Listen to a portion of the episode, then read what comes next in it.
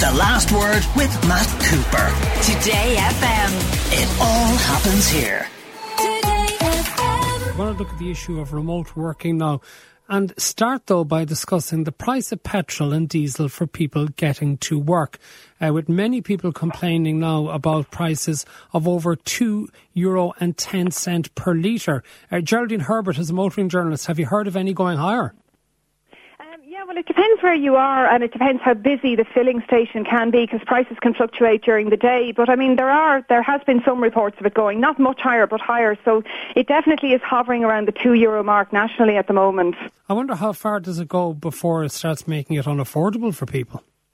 Well, again, that definitely is a consideration. And what's interesting about fuel prices, different age groups are impacted. There was an interesting survey that came out last month that said actually it's the twenty-five to thirty-four-year-olds who are probably spending the most. And they're probably the people who are renting as well and don't have the same options to work from home because their accommodation is probably not suitable. So it is definitely impacting, you know, different different groups differently. Any indications that employers are being flexible in the way that they were required to be by the state for COVID, but that they're even themselves now saying, well, look, we understand that unless you have to be in work, you might be better off staying at home because it's so expensive for you to get here? Yes and no. I mean, I think there are people who are working from home and it's worked out well for them. But I think in terms of the traffic patterns, we're still seeing a lot of people on the road. What's interesting is, though, the peak traffic is sort of gone. So we now see people travelling throughout the day. Now, what that indicates really is that employers have been probably more flexible about starting times and finishing times. But definitely there's a lot of people still going into the office. There's no doubt about that. But whether or not that, that actually suits them better, you know, working from home doesn't suit everybody. And I would imagine that a flexible working time And, a, and working in the office probably is an attractive option for a lot of people. We're getting lots of messages from listeners as to the price in their local forecourts. One in Carlow, two euro ten for petrol is above what we said. Another one, Balbriggan in Dublin, two euro fifteen. Ballina, two euro sixteen for petrol. Another one says in Dundalk, it's jumped ten cents since ten a.m. this morning. In Kells in County Meath, two euro twenty-five a litre. Kilrush, County Clare, two euro twenty-five a litre as well. What about the possibility, Geraldine, if people can't work at home, but it costs them too much to leave rural areas to go to larger urban areas for work, that they could go to some sort of remote hub?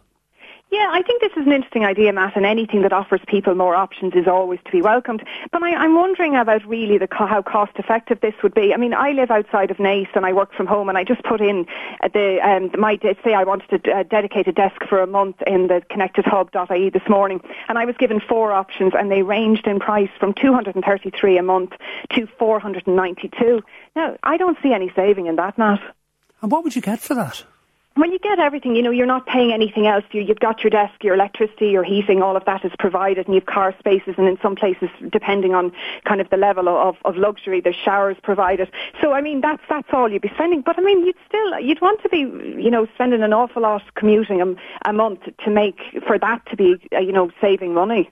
Some more prices coming in. Mullingar, two euro twenty point nine per litre, uh, two euro fifteen in Enniscorthy, two euro twenty-seven in Sligo, two euro nineteen in uh, Donegal, two euro fourteen in Shanagarry in Cork, two euro nineteen in Castlebar in Mayo. They are flying in from listeners who are clearly very aware of what they are paying. Tracy Keogh is co-founder of Grow Remote. Tracy, you've been with us before, but for listeners who may not remember, remind us what Grow Remote is, please. So Grow Remote is a non-profit. We're in one hundred forty-four communities across Ireland, and our goal is to uh, free up employment so that it's available and accessible to everybody across Ireland. Okay, so how are you involved with remote hubs? So um, we work with systemic change around the world of remote work. So actually, um, a point was made there around the savings for employers. Hubs, and what we do is work with employers to first build a culture so that they're happy and uh, very confident in their ability to have a location agnostic workforce, so a remote workforce, um, and then build hubs into that model. So companies are now looking at paying for hubs as an alternative to main office space, and that's where the big saving is for everybody, because the employee isn't paying directly and the employer is benefiting from the cost saving.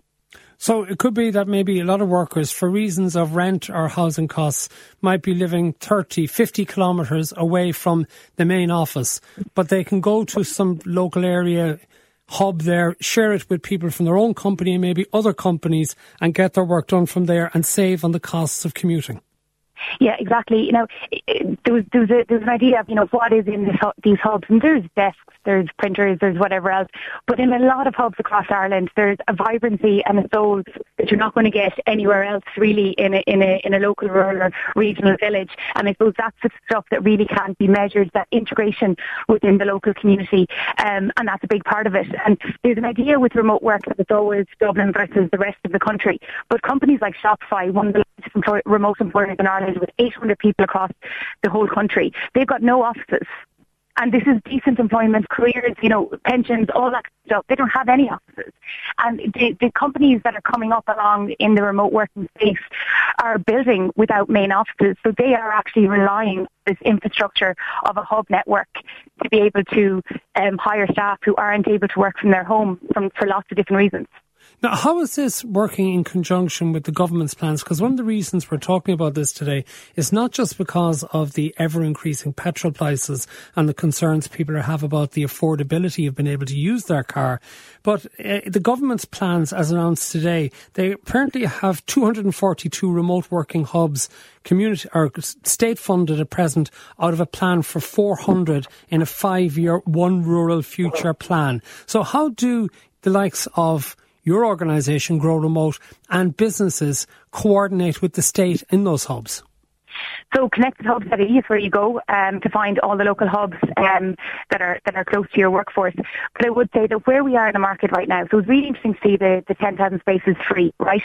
What we need to do is use, um, when people are using those spaces in these hubs, to incorporate that as part of pilots in organisations so that they're, again, embedding it within the everyday. Like when you get hired in, if you, for example, the E S B, uh, you'll be offered a work from home stipend to get your office, you'll be offered a co-working stipend, or you can come up to the main office. And those are the three pieces. So it, there's there's a little bit, if you look at the change and where we are kind of in that in the spectrum of change, there's a little bit to do before um, every company is offering hubs as a as a um, option for working. There's a cultural piece. And so we, we have a, a programme called The Alliance. It's got C E Os of some of Ireland's largest um, enterprises, and our H R leaders meet on a monthly basis and discuss these very practical issues around hubs. Yeah, because Tracy, it just strikes me there that maybe some people are left in a situation where they might have to go to their employer and say, look, I don't want to come into the office. I can't afford to do so. I can tell you that I can get more work done, but I don't necessarily want to stay at home. I'll sort out a hub for myself. Or do they find that the companies are being proactive in accessing hubs and offering the opportunities to their employees? So it depends on the company. And again, say if you look at, if you look, again, the spectrum of change, right? So if you look at the companies who are on the transition to remote, who aren't quite sure about where they are yet, they don't have any co-working stipends. If you look at um, GlowFox, their co-founder, Finn Hegarty, was in the Oireachtas a couple of weeks ago briefing the government on this, on this issue. And they have built in co-working stipends as part of their model. They're very comfortable with remote.